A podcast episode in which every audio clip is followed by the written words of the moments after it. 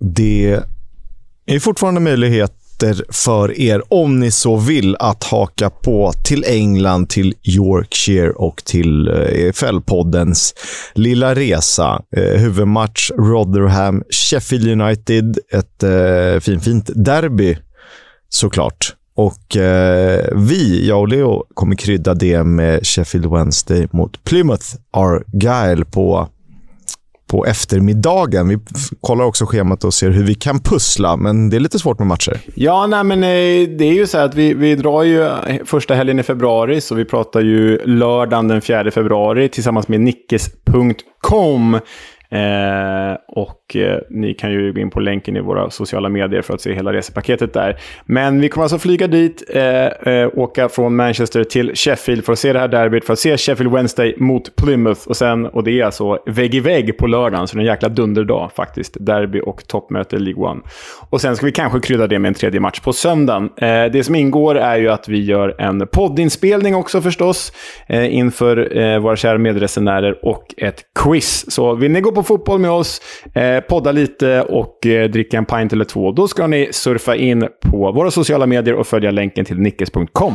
Så är det. Eh, hur är läget i övrigt, Liv? Men det är bra. Jag sitter i min nyinförskaffade långärmade Vasco da Gama-tröja här. Det har inget alls med The Championship att göra, men jag, jag gör det ändå. Jag bryter en, en, en eh, poddtradition här bara för att eh, den här tröjan är ny. Hur är det själv?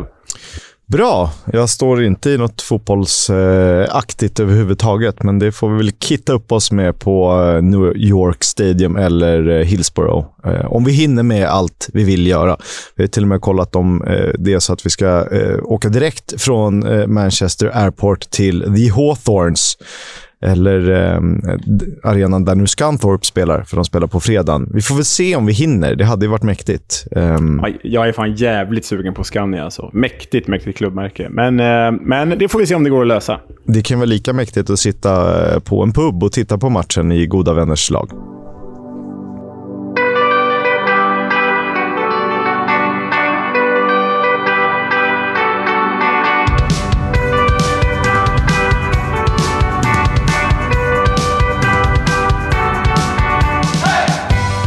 Du lyssnar på Football's Coming Home, en podcast om riktig engelsk fotboll. Championship i fokus, eh, lite League One och League 2 lika så. Eh, jag heter Oskar Kisk. Med mig har jag i vanlig ordning Leonard Jägerskiöld Velander. Härligt! Och eh, det spelades väldigt mycket fotboll på lördagen i Championship och så inget mer övriga dagar. Nej, men så kan det vara. Men vi har ju lite fa Cup-returer att gå igenom också, så vi har ju, vi har ju en diger dos fotboll ändå. Och vi har Bristol Rovers att prata om som veckans klubb. Mm, det ser jag fram emot. Man eh, förväntar mig, eh, jag har inte läst något i, i körschemat, men jag förväntar mig lite Joey Barton här. Eh, han dyker upp på ett eller annat sätt, det gör han. Gläd mig. Vi börjar dit vi eh, styrde kosan i februari. Rotherham, New York Stadium. De tog emot Blackburn och resultatmässigt var det i alla fall en överkörning. Ja, det blev ju 4-0 här och det hade man kanske inte eh, väntat sig. Men Rotherham har väl varit eh, ligans kanske mest formsvaga lag tillsammans med Wigan. Och eh, Blackburn, trots att de har tappat ganska mycket här på, på slutet och XG börjar komma ikapp, så ligger de ju ändå på, på eh, playoff inför den här matchen. Men, men det sket Rotherham i 4-0 och det är väl, ska vi säga att det är ju tre rätt spektakulära mål från, från Millerman. Det är det. Vi kan börja med att notera att Blackburn hade 77 procent i bollinnehav över 90 minuter. Eh, skottstatistiken skrevs till 4-3 eh, för det hemmalaget där.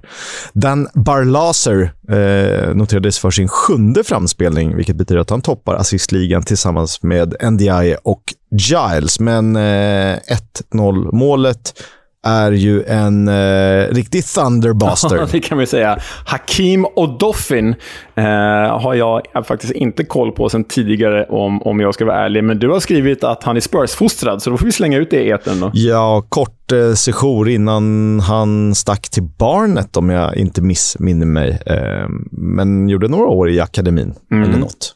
Men eh, som om det målet inte vore nog så följde ju Ollie Rathbone upp det med en ännu större Thunderbaster. Det var med sena på allting. Det var en riktig jävla, riktig jävla fullträff. Riktig pärla. Ja, men det lite kul är det ju för Rotherham att det lossnar eh, såklart när vi är på väg dit. Och det, det ska ju eh, tilläggas att det här var första nollan för Victor Johansson och Rotherham sedan derbysegern borta mot Blades i början av november. Eh, han är dock fortfarande två i räddningsprocentligan, så det säger rätt mycket om hur bra han är eh, trots hur formsvaga Rotherham har varit. Mm. Någon som inte hade lika bra match, i, det var ju Kaminski i Blackburn-målet. Han släpper ju alltså in en hörna direkt i mål till 3-0. Gamla Newcastle-produkten Shane Ferguson dammade in den bollen innan Connor Washington, denna icke målgörande målgörare, eh, kunde sätta 4-0 för Rotherham. Kan inte finnas någon spelare som är mer League One än Connor Washington? Verkligen inte. Sean Morrison han gjorde debut för The Millermen. Eh, han var suverän i försvaret. Eh, så där har Rotherham hittat, gjort ett eh, litet kap, får man ändå säga. En smart eh, värvning. Ja, verkligen. Han är ju, han är ju ganska klippkompatibel också. Han är ju stor i käften. Så han kanske dyker upp i veckans Warnock någon gång. Det får vi se. Det får vi se. 4-0 blev det alltså till Rotherham. Eh, kul för Johansson och company. Sen, eh, skräll är det inte, men det är ett lag vi har gått och väntat på att det ska lossna och det var the usual suspects, åtminstone de som fanns på planen, som noterades i målprotokollet när Bristol City hemma besegrade Birmingham. Med 4-2 också. Och det är ju det här Bristol City vi känner igen från förra säsongen. Eh, ska ju sägas att faktiskt både Andy Weimann och Tommy Conway saknades på grund av skador. Eh, men det gjorde inte så mycket, för både Antoine Semenyo och Naki Wells nätade eh, för The Robins. Och jag vet inte vad du säger Kisk, nu har ju Semenyo varit en del skadad, han har varit iväg på VM, han har inte riktigt hittat formen. Eh, samtidigt som Naki Wells gör sin bästa säsong på evigheter, samtidigt som Tommy Conway, egen produkt, kommer upp i A-laget. Men jag känner att Antoine Semenyo bör vara en av tre när Bristol City spelar. Och Weimann bör vara en, ytterligare en av de här tre. Så det, det är, jag tycker Semenyo har petats lite för mycket sett till hur bra han är. Ja, han har ju haft lite skadeproblematik, och vilket har gjort att han in, liksom inte har kunnat vara riktigt i form under säsongen. Ehm, så egentligen är det inte klurigt, för eh, man ska ju spela alla fyra om det går. Och det har ju gjort att eh, Andreas Weimann rätt ofta har fått spela släpande anfallare eller offensiv mittfältare eller, eller ute på en kant på ett annat sätt. Men i den här matchen så spelade du med tremananfall. Eh, Naki Well centralt, Semenyo till vänster och så eh, en, eh, en, annan målglad herre, Mark Sykes, ute till höger. Och Det var ju ganska lyckat visade det sig. Så att ytterligare att slänga in i, i, eh, i diskussionen. Ja, han satte ju faktiskt två baljer och ena framspelad av den gode Antoine Semenyo. Nej, men det är väl klart att eh, om vi pratar star potential så är ju Antoine Semenyo given etta av de här. Sen kanske någon annan går längre eller Tommy Conway borde spela för att han är egen produkt, men, eh, och liksom du vet, local lad. Men Antoine Semenyo har ju, tror jag, störst potential att lyckas i Premier League framåt. Mm, då, då, då, är vi, då är vi två. Vi är överens där. Eh, det här var ju faktiskt eh, Bristol Citys första seger på Ashton Gate sedan oktober. Eh, och den här var ju viktig för dem, för de är ju får man ändå säga, lite indragna i bottenstriden tillsammans med Birmingham som de precis slog. Eh, Troy Deeney och Reda Kadra gjorde mål för Birmingham. Kadra i debuten. Mm, jätteroligt för honom. Sen kanske man ska tillägga att eh, Bristol City formerade laget 4-3-3 med Cal Naismith som eh, sittande mittfältare här. Hade James och Scott på varsin sida. Så det är kanske lite... Nu har inte jag koll på exakt hur de har spelat senaste matcherna innan det, men eh, det är kanske lite nyckeln. Mm, ja, vi får se. Hoppas det kan vända för The Robins. Vi gillar ju dem. Det borde folk veta. Eh, det går lite tyngre för Coventry som vi trodde var på gång för ett par veckor sedan. Eh, det går inte särskilt tungt för Burnley i ligaspelet. Nej, 1-0 och det var mittbacken Jordan Bayer, eller Bayer, eh, ja, lånet från Borussia Mönchengladbach, som gjorde matchens enda mål. Hans första mål på seniornivå och han har ju faktiskt fått stå i, i skuggan av Taylor Harvard-Bellis som, som väl varit ligans bästa back. Men nu är ju Taylor Harvard... Taylor Harvard... nu snubblar jag på. nu är ju Manchester City-lånet Taylor Harvard-Bellis eh, skadad ett tag, så då var det väl kul för Jordan Bayer att få kliva fram där och göra matchens enda. Såklart, det är alltså i den här lilla Eh, kvartetten av ganska skickliga spelare, både lånade och köpta, som eh, Hjalmar Ekdal ska in. Tufft för honom, kanske, om det nu blir så. Ja, men det, det, det, det känns ju som en harmonisk klubb att komma till, men en svår kon konkurrenssituation. Så kan vi säga. Ja, eh, jag tycker inte riktigt att matchrapporterna lirade med highlights för den här. Det var ju 65% bollen av till hemmalaget Burnley, 5-0 i skott på mål till Clarets. Men eh, Coventry stack ändå emellan hade ett, ett gäng farliga chanser som absolut hade kunnat resultera i mer än noll mål framåt. Bland annat en för Victor Gyökeres. Ja, den han liksom springer förbi både målvakt och försvarare och sen ändå inte får in det. Men Gyökeres fick ju mycket beröm, beröm i engelsk press läste jag och eh, bland annat stod det i The Guardian Eh, uh, he is showing why he's being followed by Burnley and a host of other clubs. Um, det kan ju vara så att Gyökeres faktiskt byter bara från Coventry till Burnley under det här fönstret. Vi får se. Ja, det är ju en av klubbarna som har ryktats eh, vara intresserade. Everton en annan, som han ju faktiskt eh, förhandlade med i augusti. Då rann det ut i sanden och de är ju i behov av eh, allt vad krispaket heter. Det här var väl elfte segern på 12 matcher för The Clarets. Vilket mm, var visar Sju raka i ligan också. Ja, Companys kompani är ju eh, sällan skådat mästerverk. De är ju, ja, som vi sa för något avsnitt sedan, bättre än vad Fulham var förra säsongen och de kunde vi inte hylla nog. Ren och skär lögn, Kisk. Ren och skär lögn. Ingen bättre än Mitrovic Fulham. Nej, det går jag inte med på. Jo, det är de faktiskt. Fan. Ja, fast å andra sidan så tror jag... Mm, ja, det, kanske, det är klart de kan lyckas i Premier League, men det Fulham gör i Premier League, wow. Det sjuka är att det lag som har poängrekordet i The Championship, det var när Reading gick upp från, från The Championship, eh, vad var det, typ 2006-07, den, den säsongen. Var det 05-06 de vann, eller var det 06-07? Det kanske var 05-06 då. Eh, när de slog, tog över 100 poäng och hade all det här superbrittiska laget. Eh. Det är jätte jättesjukt gäng också. Ja, ja, det... Det var, no, det var 0506. 0506. Ja, det, det är det rekordet man ska slå. Reading har det alltså. Det är svårt att, att ta in idag, i alla fall i min skalle. Ja, det, jag tänker att om vi stannar vid det Reading, eh, som leddes av Steve Koppel. Eh, jag vet inte, det måste ha varit en jättedålig, eh, jättedålig upplaga så du, du, kan ju kolla på det, på det gänget. Liksom. Vad är det? Leroy Lita, Dave Kitson, Kevin Doyle, Chen Long förvisso, men han var ju rätt ung då. Ja, men det här är ju spelare, hela den truppen, eller i princip de flesta i den här Reading-truppen som, som alltså har eh, poängrekordet i The Championship. Är, den var ju liksom för bra för The Championship, för dåliga för Premier League. Hela gänget. Marcus Hanneman i mål, Graham Murty, Nicky Shorey, Ivar Ingemarsson. Alltså, det är många klassiska namn, men den enda som väl verkligen var bra på riktigt här, det var väl Steve Sidwell. Ja, eh, jo men det var han väl. Shane ja, Long. Shane Long eh, i perioder, absolut. Men i övrigt är det så här Bobby Convey, James Harper, Glenn Little. Ja. Nej. Alltså, hur skrapar de ihop 106 poäng? Är det någon som har kollat alla deras matcher om de verkligen vann eller om de som fick målen?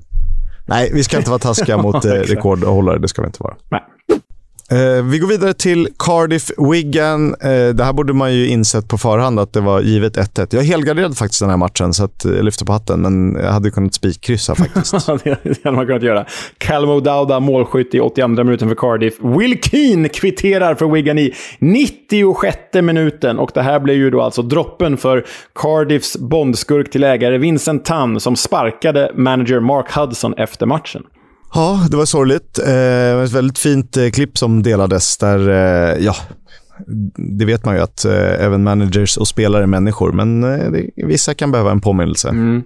Han eh, berättar för sina barn att han blivit av med jobbet och då kom de och tröstade honom. Det var en fin, fint klipp, helt klart. Eh, Cardiff blev därmed den femte Championship-klubben att sparka två tränare under en säsong eh, under de sex senaste säsongerna det är ändå fem stycken. Det är nästan en varje säsong. Ja, det är ju, det är ju eh, såklart inte bra och eh, påminner liksom om Samparinis dagar i Palermo. Men jag läste faktiskt en sjuk grej i morse som inte har med, som inte har med vårt Championship att göra, men som har med tränarkaruseller att göra.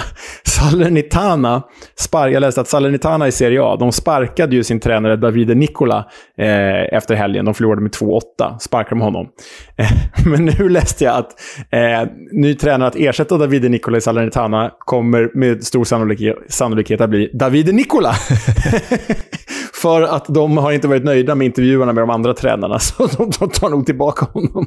alltså, den enda som skulle kunna lyckas med det i England, det är Neil Warnock. Ah, ja, verkligen. Absolut. Mm, kanske Roy Hodgson också. Eh, förr.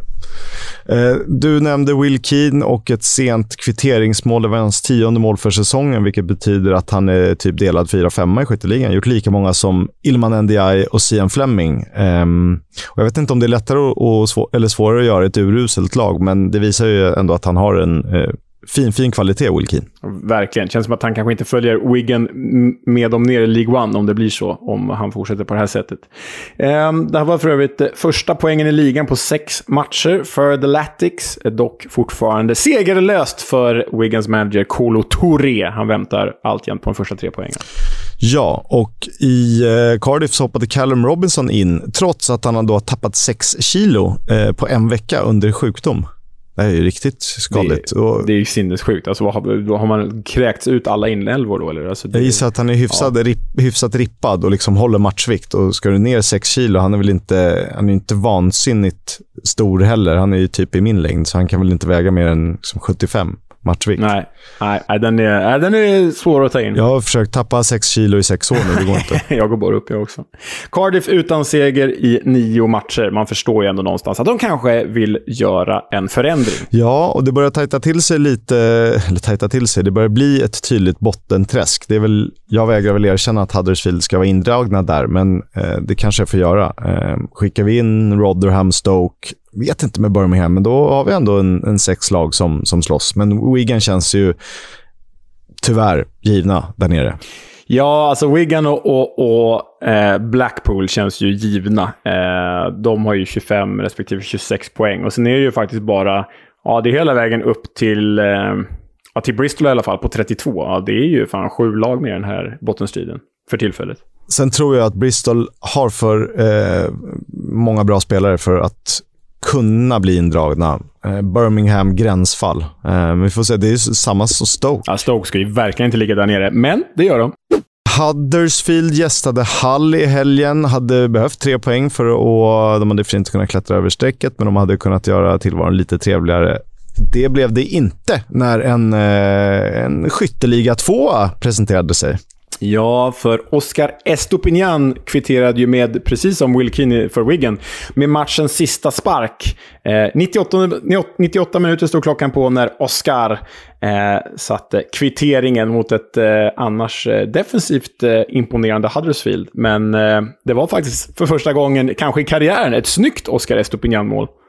Ja, det är en läcker lyftning alla Kenneth Andersson light. Ja, eh, det påminner ju lite lätt om eh, Kenneth Andersson-lobben. Jag antar att du tänker på 94 där mot brassarna. Är det den du tänker på, Kisk? Exakt. Eh, en sån smekande lyftning. Ja, men den är, den, är, den är inte lika bra som Kenneth Andersson, men jag köper liknelsen absolut. Eh, och det var ju faktiskt en ganska logisk kvittering också. Tigers hade ju pressat på rätt bra där eh, i slutet. Efter att eh, Mikael Hellik, hade ju lätt länge. Det var ju Mikael Hellik, ny från Barnsley i somras, eh, gav ju gästande eh, Terriers ledningen redan efter 20 minuter. Mm. Han har gjort två mål den här säsongen, båda mot Hall. Det tycker jag var lite roligt. Eh, annars ganska många nya namn i Huddersfield. Ju. Bland annat eh, Premier League-veteranen Matthew Lowton ute till höger. Även Martin Waghorn hoppade in. Eh, samt att Aaron Connolly luftades för eh, Hull. Mm. Kul med lite rutin och eh, extra krydda i de här två lagen. Det kan nog behövas.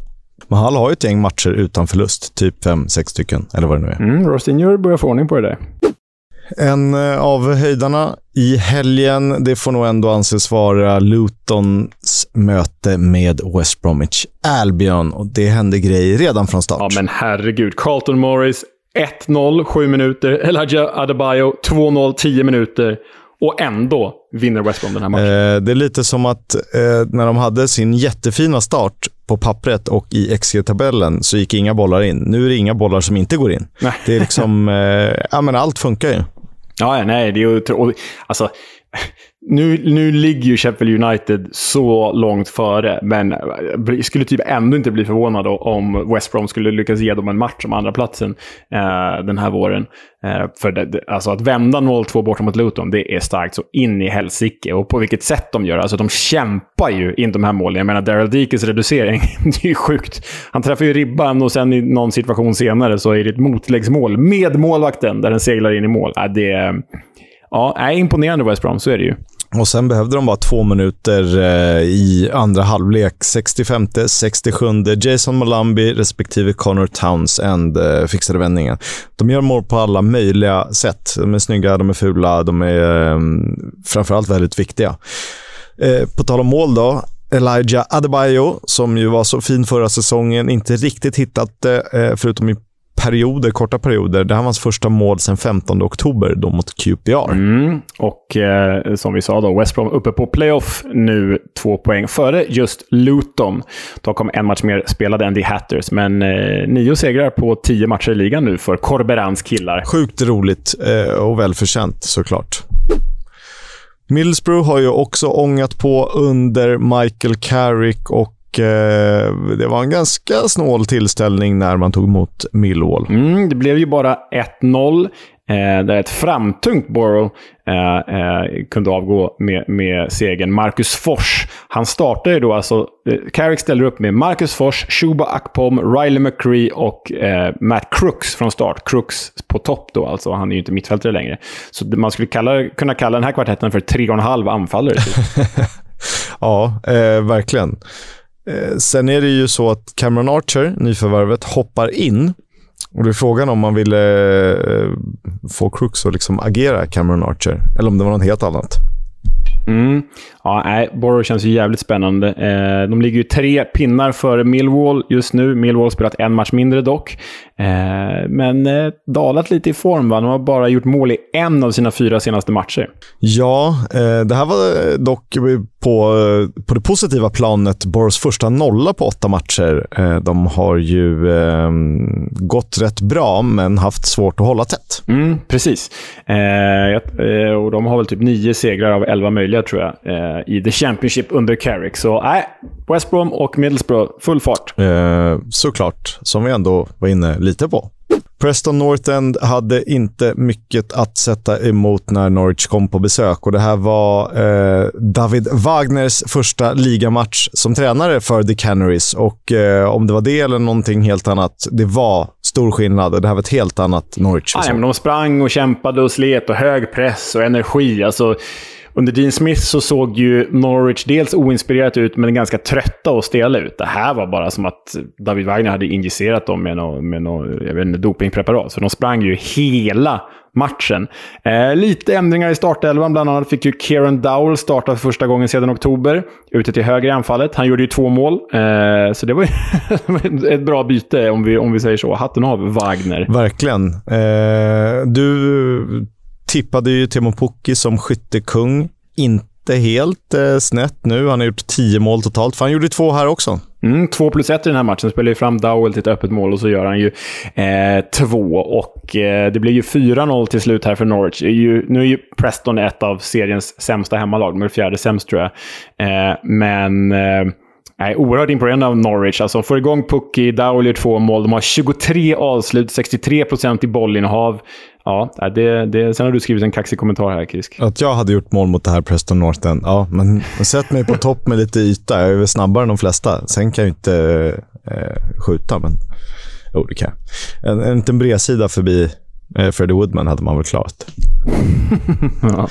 eh, skämt åsido, Liam Delap hoppade in för PNI. Han släpptes ju av Stoke nu i PNI. Gjorde alltså debut. Eh, inga poäng från hans fötter alltså. Och eh, PNI har gjort ett mål framåt fem senaste ligamatcherna och inte hållit nollan sedan första november. Nej, och vad är de då? Om de inte längre håller nollan, vad är PNI då? Eh, Preston Belland. ja, bra. Eh, den här hade man ju spikat på kupongen, vill jag bara tillägga. Snyggt. Ett eh, hoops, eh, hoops-derby, eh, Reading QPR. Mm, jag vet inte, jag såg den här matchen eh, och bara slet mitt hår när Jeff Hendrick gjorde både 1 och 2-0 för Reading mot eh, QPR. Jag är ju lite, har en liten QPR-förbläss och ni vet att jag gillar ju när det går då. Jag gillar att driva med Reading. Och när då min absoluta hatspelare i hela serien, Jeff Hendrick, gör 1 och 2-0 för The Royals mot, mot QPR. Nej, då var jag inte så jäkla glad. Men jag blev ju desto gladare efter att Tyler Roberts gjorde två i andra ämnen. 2-2 blev det. Vad, vad har Jeff Henrik gjort dig för ont? Jävla gris. Sluggar runt där i, i Newcastle, tror att han är någonting fast han, inte, fast han inte är någonting. Och så grisig mot Sverige i EM 2016 för Irland. Nej, det bara... Åh, jag vet, du vet så här, man har en känsla ibland bara för spelare. Jag gillar ju grisar, inte det att jag gillar grisar, men han är så här grisig fast han tror att han är bra. Grisig och divig på samma gång. Förstår du vad jag menar då? Jag förstår exakt vad du menar. Jag tror till och med att vi har pratat om det här tidigare, men han är, han är typ lite handsome. Eh, vilket gör att han kommer undan. Och så tror han att han är riktigt, riktigt bra på fotboll. För att förmodligen i något ungdomslag någon gång i tiden var han väldigt bra och stack ut. Eh, men när han mötte folk som var lite bättre, då var han för dålig och var tvungen att försöka ta igen det med att bli arg på folk och istället eh, ja, riva ner dem. jag gillar ju mer spelare som äger sin grisighet. Typ Materazzi eller Gattuso. Många italienska referenser idag. Men, men Henrik är ju bara så här, en gris in disguise. Nej, nej fy fan. Det, nej, gillar honom verkligen inte. Men jag måste ge honom att hans första mål i den här matchen, det var ju faktiskt en riktig pärla. Det är en riktig disk- distansbössa vid nedre, nedre stolproten. Bra mål. Ja, det är väldigt, väldigt snyggt. Och eh, återigen, som vi har sett prov på, att eh, nu var det QPR som hade siffrorna här, att Reading lyckas lösa poängen då. Fast fast samtidigt är de ju ganska bra. Eh, det, det är lite oroväckande för dem var att de åkte på tre skador. Eh, dels comebackande Sam Hutchinson, eh, dessutom Shane Long som tvingades utgå och Andy Carroll. Ja, och det var ju typiskt för liksom Sam Hutchinson gjorde ju sin första start efter skada. Så då, när han kliver av så byter de in Shane Long och så får Shane Long kliva av. Nej, tufft. Eh, det verkar inte vara så farligt med Long och Carroll. Jag säger att Hutchinson väntas dock vara borta ett par veckor. Kul att Tyler Roberts eh, fick göra poäng också. Kanske inte riktigt haft eh, sin bästa säsong än. Han har inte stuckit ut så mycket. Men det var ju så att Jamal Lowe debuterade för eh, QPR i den här matchen. Mm. Han behövde väl två minuter innan han spelade fram Tyler Roberts. Var det så? Ja, men Jamalo, Jamalo visar ju för redan förra säsongen att när han får speltid så är han ju bra. Då i ett, eh, ska jag säga rätt här, då var han väl i Bournemouth? Ja, exakt. Det var han. Och ingenting annat.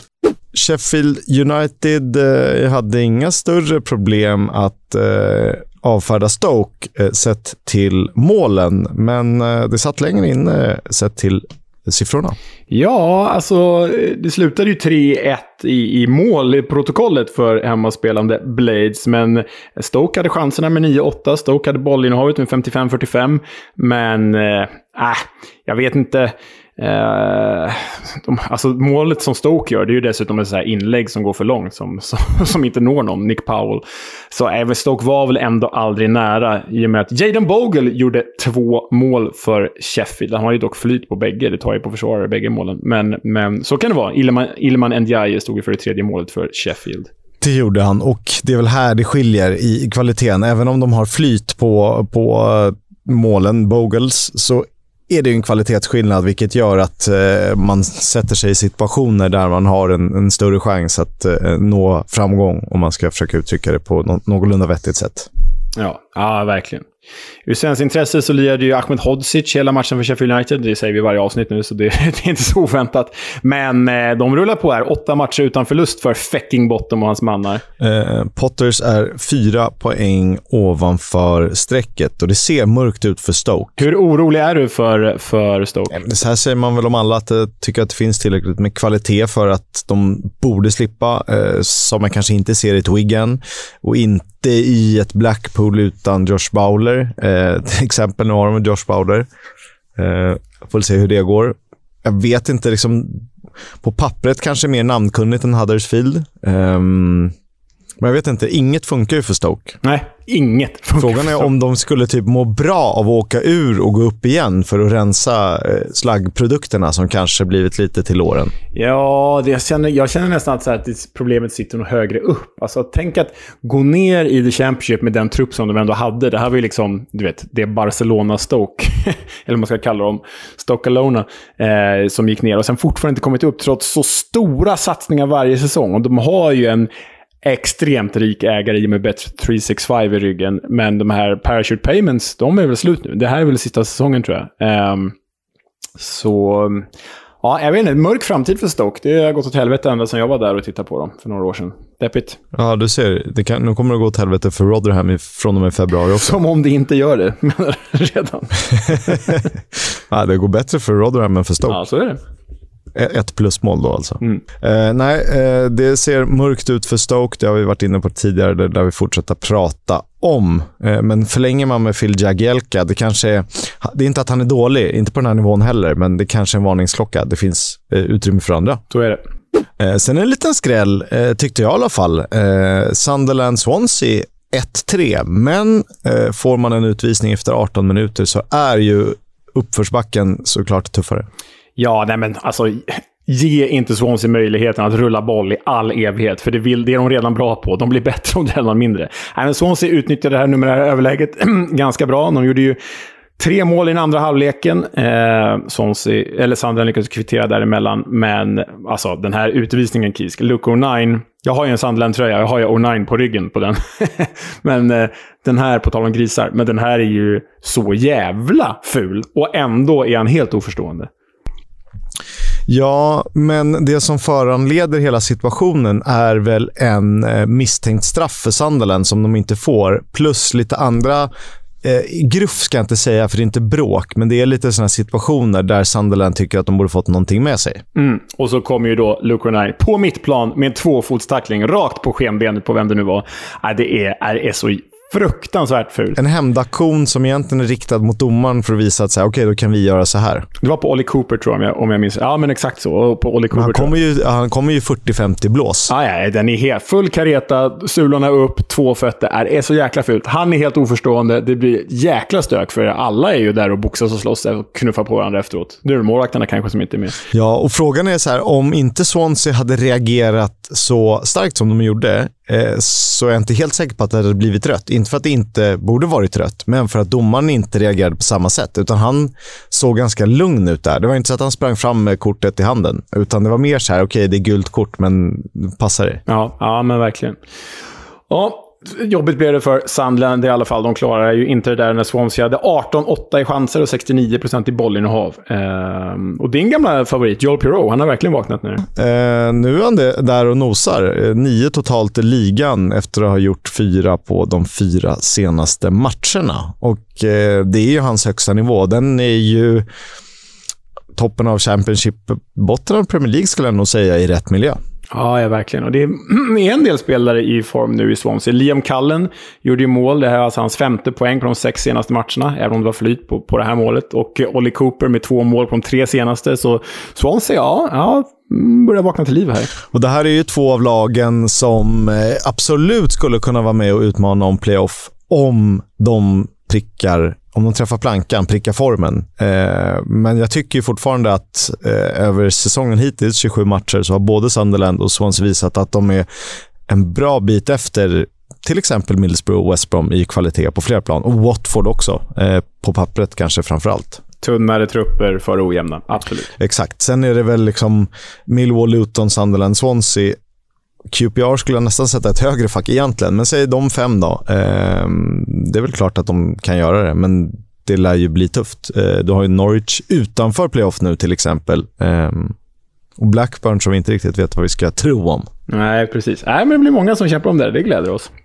På tal om då Watford som ju tog sig upp på tredje plats i och med matchen och insatsen mot Blackpool. Och Det var en ganska kraftig rubrik till eh, ett eh, debutmål och en ligadebut. Ja, Watford vann ju med 2-0. Eh, gjorde mål i de sista 20 minuterna. Men stora rubriken här som du är inne på, det var ju att 17-årige Toby Adeyemo, han hoppade in i 72 minuten när han ersatte Vakun Bayo och så nätade han fyra minuter senare. Ligadebut och premiärmål. Och det var ju så här, det var ju Lims otroliga scener. Anders Svensson-glädje från VM 2002 och eh, kommentatorerna var ju också jädra glada. Asprilla charges over the halfway line. Looks to release Mateus Martin. Martin's into the penalty area. He shoots. Great save from the goalkeeper. Adeyemo! What a debut! What a story! 17-year-old Toby Adeyemo holds his head in his hands. He can't believe what he's just done. He's put Watford ahead. Five minutes after coming onto the pitch. What a moment for the young man!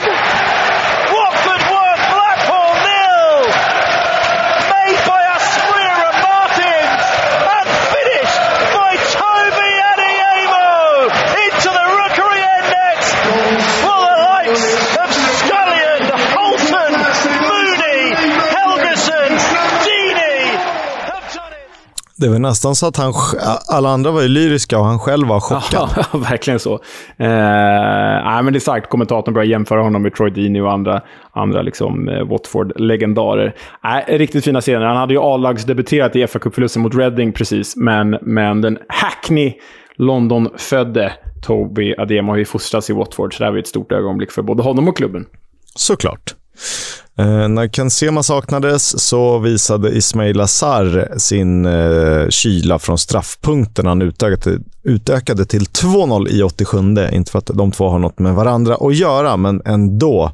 Eh, Chris Maxwell hade klivit in för hårt på Matteus Martins, brassen som också debuterade för Hornets. Det händer ändå mycket nytt under Slaven Bilic. Ja, och där kan vi ju klargöra nu, redogöra för hur det faktiskt har gått till. Om han kommit direkt från Fluminense eller från Udinese. Det är så att Udinese har värvat honom och lånat ut honom till Watford. Men bra debut, för han hoppar alltså in i andra halvlek och eh, ligger ju bakom första målet, Tobbe Ademos mål. Och så blir han ju manglad här till 2-0 målet på straffen. Så det är, en, det är en fin debut får man ju säga. Enligt vissa är det ju assistpoäng att fixa straff. Eh, har väl varit så i Football Manager, eh, historiskt i alla fall. Just det. Det var Championship-omgången. Det spelades lite omspel av den tredje fa Cup-omgången i veckan under tisdagen. Eh, och först ut var ju matchen mellan Forest Green Rovers och Birmingham, där Birmingham går vidare efter att ha vänt 0-1 till 2-1 och den stora hjälten Neil Etheridge, som tidigare ju petats av John Ruddy i Birmingham. Han storspelade, gjorde en galen trippelräddning. Den har ni nog sett på vår Twitter vid 1-1, så ehm, hatten av där. Ja, jag vill bara tillägga att han heter ju Neil Leonard Etheridge. Det är viktigt att poängtera. Nej, den, den trippelräddningen är helt sjuk. Overklig. Um, 20-årige Sam Bell, egen produkt för övrigt, blev matchvinnare i förlängningen när Bristol City besegrade Swansea i det numera klassiska Severn-vänliga sidan av Severnside-derbyt, eller fågelderbyt som vi kallar det, krystat här i podden. Eh, det är så att Sam Bell är son till klubblegendaren Mickey Bell som representerade Robins mellan 1997 och 2005. Dock inte rättvist sett till spel och chanser. Poddfavoriten Telo Åsgård med eh, cellisten till pappa blev eh, målskytt för Wigan. Det var en jättevolley. Den kan jag rekommendera er att se. Det är en, en långt inkast, eh, någon som försöker rensnicka och så klipper han till. Typ krysset. Jättefint. Dock förgäves eftersom Luton svarade för en fin, fin vändning här. Colly Woodrow och sen på nytt födde Elijah Adebayo till 2-1 i den 98 matchminuten. Luton vidare. West Brom hade ju spelat 3-3 i första mötet mot Chesterfield. Eh, returmatchen var det inget snack. Det blev 4-0 till The Baggies. Eh, John Swift dominant. Eh, eh, noterades bland annat för 1 plus 1 samt en Gretzky-assist till 2-0. Och talangen med namnet Jovan Malcolm, 20 år egen produkt, avslutade målskyttet, hans första mål i sin debut.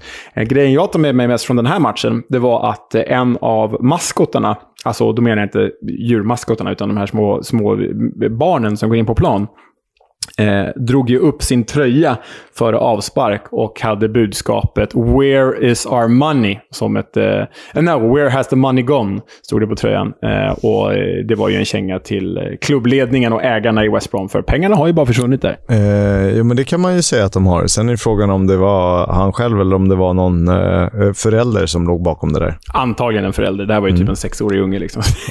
Stackars krake. ja, verkligen. Eh, nu väntar då med de här lagen Blackburn, Birmingham, Bristol City, West Bromwich och Luton Grimsby i den fjärde omgången.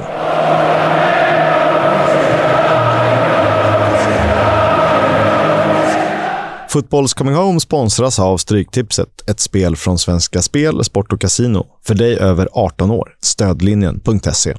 Jag landar lite i match 10 som en speciell eh, mellan QPR och Swansea. Man blir ju inte riktigt klok på det här Swansea. Först är de sådär bra som vi trodde att de skulle kunna vara.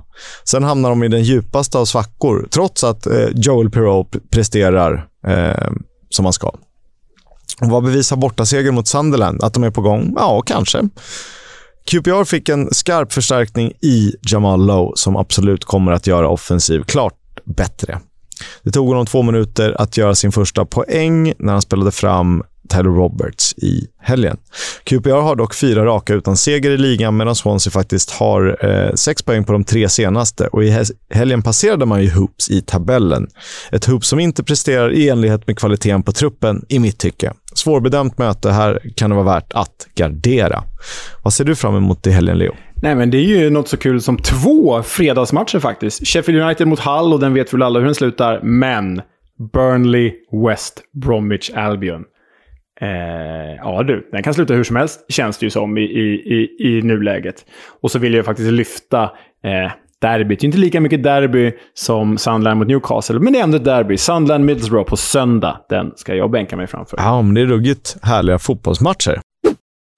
Cardiff undersöker möjligheten att ersätta Mark Hudson med trumvirvel Neil Warnock. Dröm. Ja, det är klart det kommer bli så. Det handlar ju bara om att hålla kvar dem i, i, i ligan i år. Det är klart det kommer bli så. Det, det vet vi ju redan. Uh, det ska ju tilläggas att uh, Eh, Cardiffs eh, transferembargo har ju hävts. För eh, eh, det var väl i förrgår, tror jag, betalade de Nant eh, de här pengarna som de är skyldiga för Emilio, Emiliano Sala-affären och då har transferembargot hävts. Så det är inte en lika jobbig sits för Cardiff längre, men nu finns väl typ inga pengar att köpa spelare för å andra sidan. Men nu kan de i alla fall låna in spelare. Det kunde de inte när det här embargot var aktivt. Men nu eh, är det inte det längre. Huddersfield har värvat en trio eh, etablerade spelare här. Vi har redan nämnt Matthew Lowton som har lånats in från Burnley. Vi har också nämnt Martin Waghorn, denna center som kommit på lån från Coventry. Och så har de även plockat in Anthony Nocker, fransmannen från Fulham, men killen som är mest känd för att bränna straffen för Leicester mot Watford i det här episka klippet när Dini kontrar in det avgörande målet i den playoff-semifinalen. Birmingham har, eh, som ni vet, lånat in Reda Kadra från Brighton. Han eh, presenterade sig själv genom att göra mål redan i helgen. Blackpool har plockat in Manchester Citys 20-årige ytter Morgan Rogers på lån. Burnley tittar fortsatt i Belgien och har gjort klart med Sint Tridens belgiska yngling till mittback Amin Al Dakil. Bra Djurgårdskälla menar eh, på att det fortfarande är möjligt för Burnley att värva Hjalmar Ekdal och att det kan bli klart redan i veckan. Coventry lånar in Arsenals 18-årige ytterspringare Brooke Norton Cuffy. Och Preston North End dubbellånar två anfallare. De kan ju inte göra mål, så därför plockar de in Thomas Cannon från Everton och Liam Delap från Manchester City. Delap som alltså lämnar Stoke och lånet där antagligen efter att hans pappa fick lämna tränarstaben. Eh, ni vet redan att QPR plockat in Jamal Lowe på lån från Bournemouth. Rotherham har plockat in norrmannen Leo Furgjelde från Leeds på lån. Det var dålig norska, jag ber om ursäkt för alla våra norska lyssnare. Eh, det är en ytterback som faktiskt debuterade för Rotherham i helgen, spelade från start. Eh, Wigan försöker värva sig ur krisen även de genom att låna in den ivorianske mittfältaren Kristi Tihi från Slovan Liberec och Miguel Aziz från Arsenal. Och sen har Stoke släppt sin frisparksläggande målvakt Joseph Bursick till Scott Parkers klubb Brygge. Bruges! Och med... Bruges. Och med det har det blivit dags för det vi har väntat på så länge nu. Men The Club, Oskar Kisk. Bristol Rovers.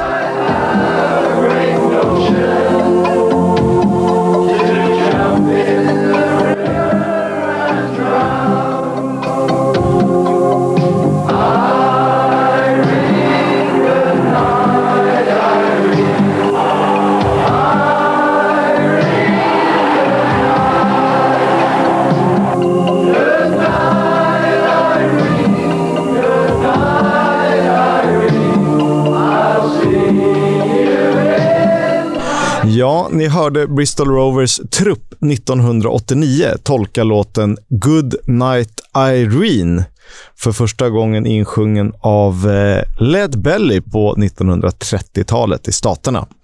Ganska sorglig visa om olycklig kärlek, eh, vilket ju på ett sätt speglar en fotbollssupporters liv i ganska många fall.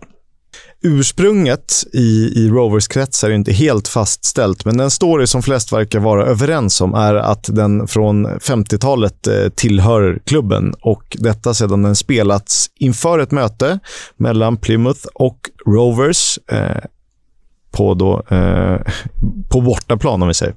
Hemmalaget inledde bäst och använde låten för att håna de tillresta supportrarna. Men Bristol so Rovers gjorde tre mål på åtta minuter och Goodnight Irene blev Goodnight Argyle och på den vägen sägs det vara. Vi har pratat rätt mycket om Bristol i ett annat avsnitt om The Robins, Bristol City alltså. Beläget i sydvästra England med floden eh, Avon som vattenflöde genom staden samt biflod till Severn från Bristolkanalen. Förutom de två stora fotbollslagen i Bristol, City Rovers, är den känd för konst, både i nu och dåtid, framförallt kanske genom Banksy och musikaliskt genom Massive Attack. Om det då inte är samma person, Massive Attacks Robert Del Naja och Banksy alltså. Eller är det Robin Gunningham? Nåväl, Bristol är betydligt vackrare än den genomsnittliga engelska staden, beroende på vad man då ser som vackert, med hängbron i bakgrunden och de kulörta husen i förgrunden. Om vi tittar till fotbollen då. I september 1883 grundades Black Arabs Football Club. Svart efter tröjfärgen och Arabs efter rugbylaget som huserade på en närbelägen plan. Man fortsatte sedan som Eastville Rovers i träningsmatcher några säsonger innan man tog klivet in i Bristol and District League, som sedermera blev Western League. Bristol Rovers tog man först när man skulle bli professionella strax före sekelskiftet.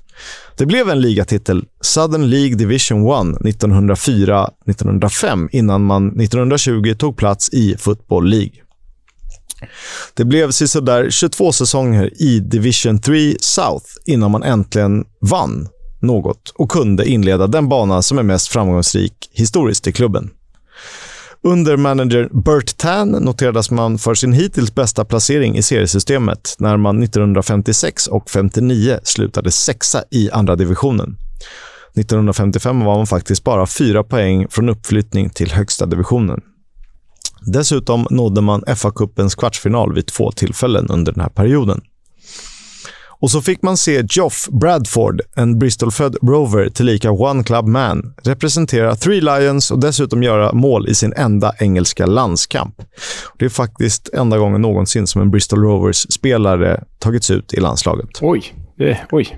Alltså inte eh, ja, under tiden man spelar i Bristol Rovers, ska ju tilläggas. Ja, ja jag, förstår. jag förstår. Jag förstår. Och från inträdet till Football League, det var ju faktiskt också under den här perioden som man började spela i de klassiska storrutiga blåvita matchställen, till millennieskiftet, eh, då höll man till i division 2 eller 3 och var en av få klubbar som aldrig spelat i varken finrummet eller i då källaren av seriesystemet, det som idag kallas League 2. Och däremellan hände inte jättemycket om man ska vara ärlig. Nedflyttning 62, uppflyttning 74, nedflyttning 81, uppflyttning 90. Då med bland andra Ian Holloway i laget. Mm. Eh, Holloways andra och mest framstående sejour som mittfältare i klubben. Hans fjärde sejour var ju faktiskt som spelande tränare.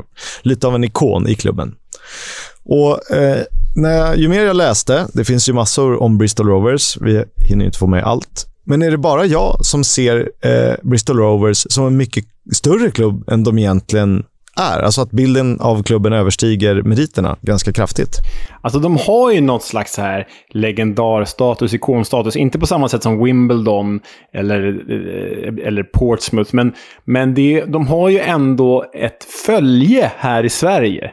Alltså Bristol Rovers har ju ett följe här i Sverige, The Arabs. Liksom. Och, och de känns ju mer etablerade bland svenska fotbollssupportrar än till exempel Bristol City. Som, och Bristol City är ju mycket bättre. Om vi kollar derbystatistiken är de ganska överlägsna över, över tid. Och har ju eh, noterats för eh, större grejer än vad Rovers har. Ja, jag vet inte riktigt vad det här beror på. Om de, har liksom om de eh, var med i någon gamla, gammal tipssändning en gång i tiden. Jag vet faktiskt inte vad det beror på, men det vore intressant att faktiskt höra en svensk Bristol Rovers-supporter varför man håller på Bristol Rovers. För förutom den här liksom piratsymboliken som de har, så vad, vad, what's so special liksom? Vad är grejen? Ja, men jag tänker så här, om någon hade sagt vilken är Bristol Rovers högsta tabellplacering någonsin, så hade man väl förmodligen sagt, ja men så här, de kanske har blivit eh, strax utanför topp 10 högsta divisionen då. Om man hade, mm. Men att de är sexa i andra divisionen, att det är deras bästa till denna dag. Det var för mig lite eh, nästan chockerande. Ja, alltså hur har liksom svenska supportrar och tv-tittare ens utsatts för dem? Alltså hur man ens sett dem back in the day. Ja, det är spännande. Det här vill man höra mer om. Precis, för de har ju aldrig varit med i några ligaguider som man läste på 90-talet eller eh, kollade i. Eh, nog, det finns ju lite titlar. Förutom att ha vunnit Gloucestershire Cup vid 32 tillfällen så har man noterats för seger i Football League Third Division South Cup 1935 samt Watney Cup 1972. Hemsley. And he saved it, Shepherd. The referee looks, no, he didn't move. Bristol Rovers have won the Watney Cup. And Shed Hemsley, which is the ground, will open up underneath him. The crowd pouring onto the pitch. Here they come from all sides, the youngsters and some of them not quite so young, to applaud Kisk, vad, vad fan är Watney Cup för något? vad är det för något? Det här vill du veta, eh, för det finns säkert fler sånt här, eh, mer sånt här som vi, vi har missat eh, genom våra avsnitt. Men Watton Cup var en kortlivad försäsongsturnering som levde mellan år 1970 och 73. Den spelades mellan två lag från respektive division i Football League. Och då tänker man, ha vilka lag var det? Jo, deltagande lagen var de som hade gjort flest mål i serien utan att ha blivit uppflyttade eller kvalificerat sig för Europaspel. Nej, okej. Ja. Namnet kommer från, eh, det hette egentligen Watney Man Invitation Cup. Det kom från det eh, sedan 1979 nedlagda bryggeriet Watney Man i Lon- London. Eh, sen spelades också turneringen med offside från straffområdeslinjen istället för mittlinjen för att ge publiken fler mål i en tid när försvaren blev mer vä- välorganiserade. Och det, faktum är ju så att den första straffläggningen i England ägde rum på Booth Ferry Park mellan Hull och Man United i Watney Cup-semin 1970. Innovativ turnering alltså. Ja, men jag, sånt här gillar jag. Det här vill man ju ha ett avsnitt om. Det är lite, eh, inte Nackas minne, men Royal League kanske. Pirates eller Gasheads. Eh, Bristol Rovers har några olika smeknamn. The Gas, eller tidigare Gasheads, används sedan gasverken nära Eastville Stadium, alltså klubbens tidigare hemmaplan, spridit en hemsk odör över planen. Till en början som ett hån från Bristol City-supportrar och andra. Eh, och Sen adopterades det av de egna supportrarna. Och efter att Gasheads blivit för vedertaget och sedermera bannlyst är The Gas förkortningen som gäller. Lite som Tottenham och Jids. Först blir man hånad, sen tar man det till sig. Då blir det liksom någon stolthetssymbol, även om jag förstår att det finns en problematik med just Jids. Eh, och att man kallas Pirates, det har du säkert koll på. Det är ju eh, sjöfararstadens historia egentligen. Det maritima Bristol. Ja, det var väl eh, han eh, som avbildas i Bristol Rovers klubbmärke. Den gamla sjöfararen eller piraten. Det var väl, han var väl en av de eh, statyerna som revs ner under eh, Black Lives Matter-protesterna. Eh, han har väl någon slags slavhandlarhistoria, om jag inte missminner mig. Exakt, för det handlar ju om att eh, sno och stjäla och eh, tillfångata människor. Så att det är inte helt ljust, eh, hela piratkopplingen. Nej, det är ju inte Pippi Långstrump-pirater liksom. Eh, men jag vet ju att de har börjat inleda. I november var de, gick de ut och var tydliga med att de tillsammans med supportrarna ska rebranda klubben, eller åtminstone emblemet. Eh, jag hoppas att det inte blir en City Football Group-logga, även om den är ganska lätt att tillverka.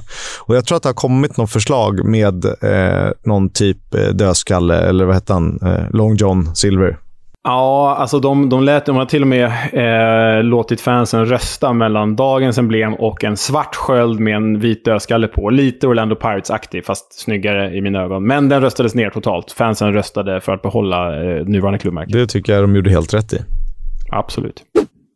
Innan vi återvänder till historieberättandet så är det väl läge att eh, fastna i fotbollsstaden Bristol också. Eh, ganska tuff rivalitet mellan City och Rovers. Av vissa ansett absolut som topp 10 i landet, eh, men det har inte med liksom det går inte att bygga upp på samma sätt som det har gått att göra med eh, United-Liverpool till exempel. Nu är inte det ett riktigt derby. Eh, för om man talar om staden Bristol, som är åttonde störst i England, så måste den vara fotbollsmässigt sämst till storlek.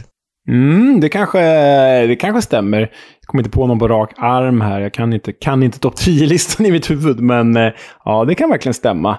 Eh, men de tar väl ut varandra lite, plus att det är rugby i stan också. Eh, känns som att det kanske är lite för mycket, för många etablerade klubbar för en stad, en stad av den storleken. Kan det vara så? Du tänker att den är för liten för två lag, men för stor för eh, något annat. Men det är ju så här, alltså, den har ju varit eh, Englands sjunde största stad eh, innan den blev åttonde då och halkade ner. Sen 1800-talet. Snabbväxande ekonomi, den, till synes trevlig att bo i. Det är lite som att den kanske är för bra. Det kanske inte finns det här tydliga verket att samlas vid eller det här arbetarklasskopplingen som finns på många andra ställen. Ehm, eller så är det bara så att det är två lag som har tagit ut varandra. Ja, men jag tänker utan att, ve utan att veta eh, invånarantal exakt, men, men det känns ju som att så här, less, Plus 400 000. Ja, plus 400 000. Vad, vad kan Coventry ha då? Jag tänker bara att Coventry har ju ett fotbollslag liksom, eh, eh, på den här nivån. Less, Sheffield har ju men två. Sheff, Sheffield är väl stor kvar. Det är väl ändå så här topp fem städer kanske? Eller? Ja, men det, det, jag tror inte det skiljer sig jättemycket. Det kanske skiljer ett par hundratusen. Men, Ja, nej, intressant. eller så är det... Staden kanske är för välmående. Vi, vi säger det. Men den är definitivt fotbollsmässigt sämst sett i storlek. Det har jag Det slår med fast. kollat upp, så det var bara en Ja, kuggis. Ja, ja. Det slår jag fast. Förutom under en brand i augusti 1980, vilket tvingade laget att husera på en då mindre välbesökt rivalarena, spelade Bristol Rovers på Eastville Stadium till och med 1986. Och det fanns faktiskt under den här perioden planer på att dela arena med Bristol City mer permanent, Ashton Gate alltså. Istället blev det flytt till Bath, mer känd för sina romerska, romerska bad, och Twerton Park, en halvtimme bort. Eh, vanligtvis hemmaplan för Bath City. Det blev tio år i exil och ramsan “There's only one team in Bristol” duggade tätt hos antagonisterna. Men 1996 flyttade man in på sin nuvarande arena Memorial Ground, i folkmun The Mem, som tidigare delades med Bristol, eh, Bristol Rugby, ett lag som numera spelar på Ashton Gate. Det är rörigt i Bristol. Ja, jäklar. Fan vad de håller på. Eh, Rovers fortsatte in i det nya millenniet som jojo-klubb mellan tredje och fjärde divisionen och det höll på att gå illa redan 2002 när man slutade som lag 23 av 24 i third division, numera League 2. Och Det här var faktiskt sista säsongen med endast ett degraderat lag till National League. Från och med 2003 åkte två lag ur, så man klarade sig innan regeländringen. Men det dröjde inte så långt innan den stora smällen kom, 2014. Och så vitt jag vet, trots en ung Tom Lockyer i försvaret, var den sista omgången första gången för säsongen som Bristol Rovers låg på nedflyttningsplats. Äh, fy fan vad jobbigt. Åh. Och De var ju in, inblandade hela säsongen, men aldrig riktigt där nere. Och Till slut åkte man faktiskt ur på målskillnad. Tre plusmål sämre än Wickham och degradering till non-League fotboll, fotboll för första gången sedan de anslöt till Football League 1920. Eh, sen blev ju sessionen eh, förhållandevis kort, men trots 91 inspelade poäng och 7-0 i sista matchen blev det ingen direktuppflyttning för Bristol Rovers. Däremot en andra plats och playoff där 1-0 och 2-0 mot Forest Green Rovers innebar en plats i finalen på Wembley mot Grimsby Town. 1-1 efter fulltid banade väg för en oerhört dramatisk straffläggning inför drygt 47 000 åskådare. 1-0, 1-1. 2-1, 2-2. 3-2, Miss Grimsby. Varsitt mål till Oliv Mansell med matchbollen. he scores this penalty, he has won it with Bristol Rovers as well. I score! Lee Mansell sends Bristol Rovers back into the Football League instantly. Just the fifth team ever to go straight back up. And Daryl Clark, after the heartache of relegation on the final day of last season, has the elation. Rovers segrare upp igen i Football League. En av hjältarna i playoffspelet var Matty Taylor, Oxford-fostrad, tillbaka där nu faktiskt. Anfallare med meriter från engelska C-landslaget. Otroligt mäktigt. Som dessutom vann skytteligan i League 2 när man var då tillbaka 2015-16. Samma säsong som Rovers slutade trea i fjärde divisionen, vilket innebar direktuppflyttning till League 1. Men det blev bara en halv säsong med Bristol City i League One för Taylor innan hans utköpsklausul aktiverades av Bristol City. Ah, de jävlarna. De jävlarna. Han var dock eh, först, eh, knappast först att gå mellan klubbarna, men först redan Trevor Morgan 1987.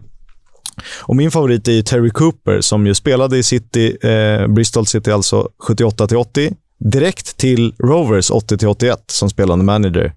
Och Sen hittade han ytterligare en eh, sväng i City som spelande manager till och med 1988. Och det är en Trevor Cooper, ett, eh, Trevor Cooper, en Terry Cooper som sägs ha fått kontrakt med Leeds efter att ha dykt upp och frågat efter provspel med skorna i en papperspåse. Hm. Förutom ett missöde med nedflyttning till League 2 och spel i fjärde divisionen har Bristol Rovers spelat i League 1 sedan 2016. Numera är jordanske Wael Al-Qadi president och majoritetsägare för klubben. En ägare som verkar jobba med förhållandevis sunda metoder och eh, om jag förstått det rätt så har han betalat av det mesta som skulle betalas i skuldväg. Och spelet på planen då? Joey Barton vid rodret och Aaron Collins eh, som är fostrad i ändå lite av rivalklubben Newport eh, på andra sidan floden som överlägsen poängkung i League One den här säsongen. Kanske eh, bara Barry Bannon som är bättre i League One den här säsongen och definitivt för bra för tredje divisionen. Och Rovers då? Strax utanför playoff-platserna, men absolut med en chans till uppflyttning. Vilket skulle vara första gången i andra divisionen på 30 år. Och nu har jag en fråga till dig. Okej, okay, kör. Hur många, hur många svenskar har spelat i Bristol Rovers? Eh, Niklas Eliasson har spelat i Bristol City, om det är svårt på din fråga. eh, nej, jag vet inte. Ett, ett så här namn man alltid slänger in på obskyra engelska klubbar, det är ju de här målvakterna Ola Tidman eller Oskar Jansson med diverse lån hit och dit och så. Men det är bättre än så vet jag inte. Det är de, Ola Tidman eller Oskar Jansson. Eh, fel. Eh, men jag kan säga så här, det är en spelare som har spelat i Sverige. Eh, som spelat i Sverige, hör vad heter En svensk som har spelat i Bristol Rovers. Dock född i Liberia. Okej, okay. han heter Marcus Andreasson och han har gjort ett mål för Bristol Rovers. Eh, vi kan väl lyssna lite kort.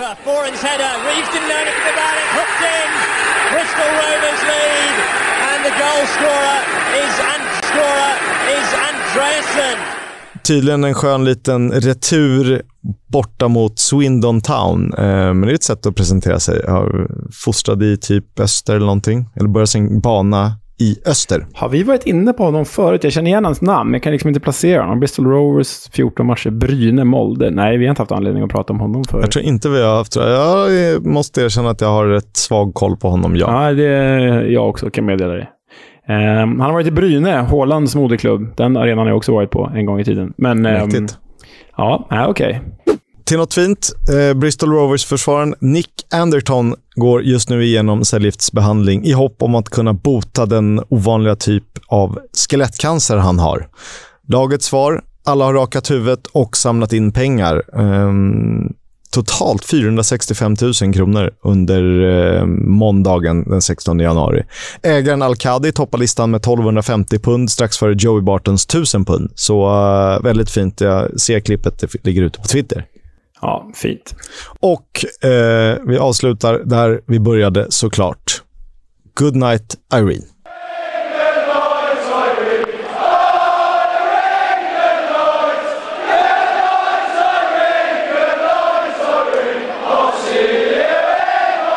Ja, nej men tack Kisk. Eh, Bristol Rovers alltså. The Pirates. Um, ja, men jag, del, jag, delar din analys där av att eh, de känns ju mycket större än vad de faktiskt har varit och är. Ja, men ska, om någon hade sagt så här, jo men de vann FA-cupen eh, 72 och så spelade de uefa kval mot, eh, jag vet inte, Klubb Brygge då. Då hade man ju sagt, ja absolut, det skulle de säkert kunna ha gjort. Men de är ju liksom inte i närheten. De vann ju Watling Cup. Vår nya favoritcup. Ja, men sjukt. Man, man lär sig genom att eh Ja, bli, ja, okej. Spännande. Tack. We'll have a chat about the fucking game. About your game, last few months, last few weeks. Fucking character. Ja, Kisk, den här veckan har jag grävt i arkivet och det är lite av en, en, en armbågat in här, för det är ju ingen tränare och det är ingen engelsman, utan det är en skotte. Eh, det här är ett klassiskt klipp från eh, Edinburgh-fotbollen och närmare bestämt Hearts 2006. När en eh, lyssnare ringer in till ett eh, radioprogram och eh, är förbannad för att den, det skotska landslaget fortfarande inte har tagit ut Hearts-målvakten Antti Niemi i det skotska landslaget. He must know that Hearts have got a good team. We we get Colin Cameron in the squad. Mm-hmm. Stephen Presley. Yep. I just don't know why for at least three seasons he's been ignoring Antinemi. Antinemi. Aye, I don't know why he doesn't get a game. For Scotland. Aye, He's from Finland. He's what? He's Finnish, isn't he? He's not finished. He's only 28. No, not finished. He's from Finland. What do you mean? That's where he, he, his nationality is f- Finnish. He's from Finland. He's not Scottish. No. Det är så, det är så fruktansvärt bra. He, he's not finished, he's 28. så, så jävla bra. Ja, ja, mycket Ja. roligt. Dumma skottar, det är kul. Det är inget ont om skottar annars, jag älskar Skottland. Och min kusin är borta, jag har varit massa gånger. Det var bara just den här dumma skotten jag menade. Men det är roligt. Eh, får lite vibbar när han s- ska ringa in och vinna någon motorcykel och, och bokstavera ACDC. ADAC. ADCC. jag hört. Har du inte hört den? Jag tror den var med på 100 höjdare, eh, där den blev stor. Eh, googla ACDC Ja, phone ja, call, det det är fantastiskt. Det var det det, eh, skrev eh, någon av kvällstidningarna när Dede Andersson gjorde en jättefin insats för Kalmar i Allsvenskan som ganska ny. Det tyckte jag var roligt. Eh, men det var allt för idag. Vi är snart på väg till England. Fasen var roligt. Jag har inte varit där sedan eh, pre-pandemin. Eh, Tottenham-Everton på eh, Tottenham Hotspur Stadium i eh, maj 2019 måste det ha varit. Så att, eh, alldeles för lång tid sedan det. Ja, jäklar. Jag försöker fundera på när min senaste var. Eh, kul ska det förstås bli och förhoppningsvis följer några av er med. Men när var min senaste? Eh, jag tror att det var när jag var i London. Det är länge sedan, alltså 2015. Oj. Så, ja, det är länge sedan alltså. Då såg jag West Ham Stoke, eh, QPR Chelsea och Fulham Wigan i ett, på rad där. Tre matcher. Är det så länge sedan alltså? Vi ser till att vi ser fyra matcher. Ja, ja, verkligen. Ja, Tack för idag säger vi på återhörande. Tack för att ni har lyssnat. Adjö. hej hej. Upptäckta vägar, de han tar. När det regnar kallt och ibland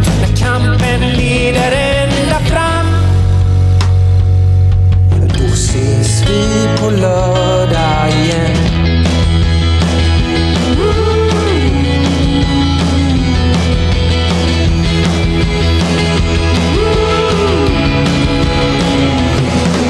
Min son, min son, du kommer väl aldrig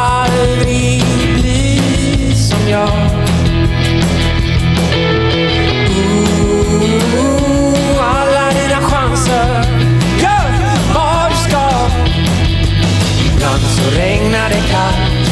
Men till slut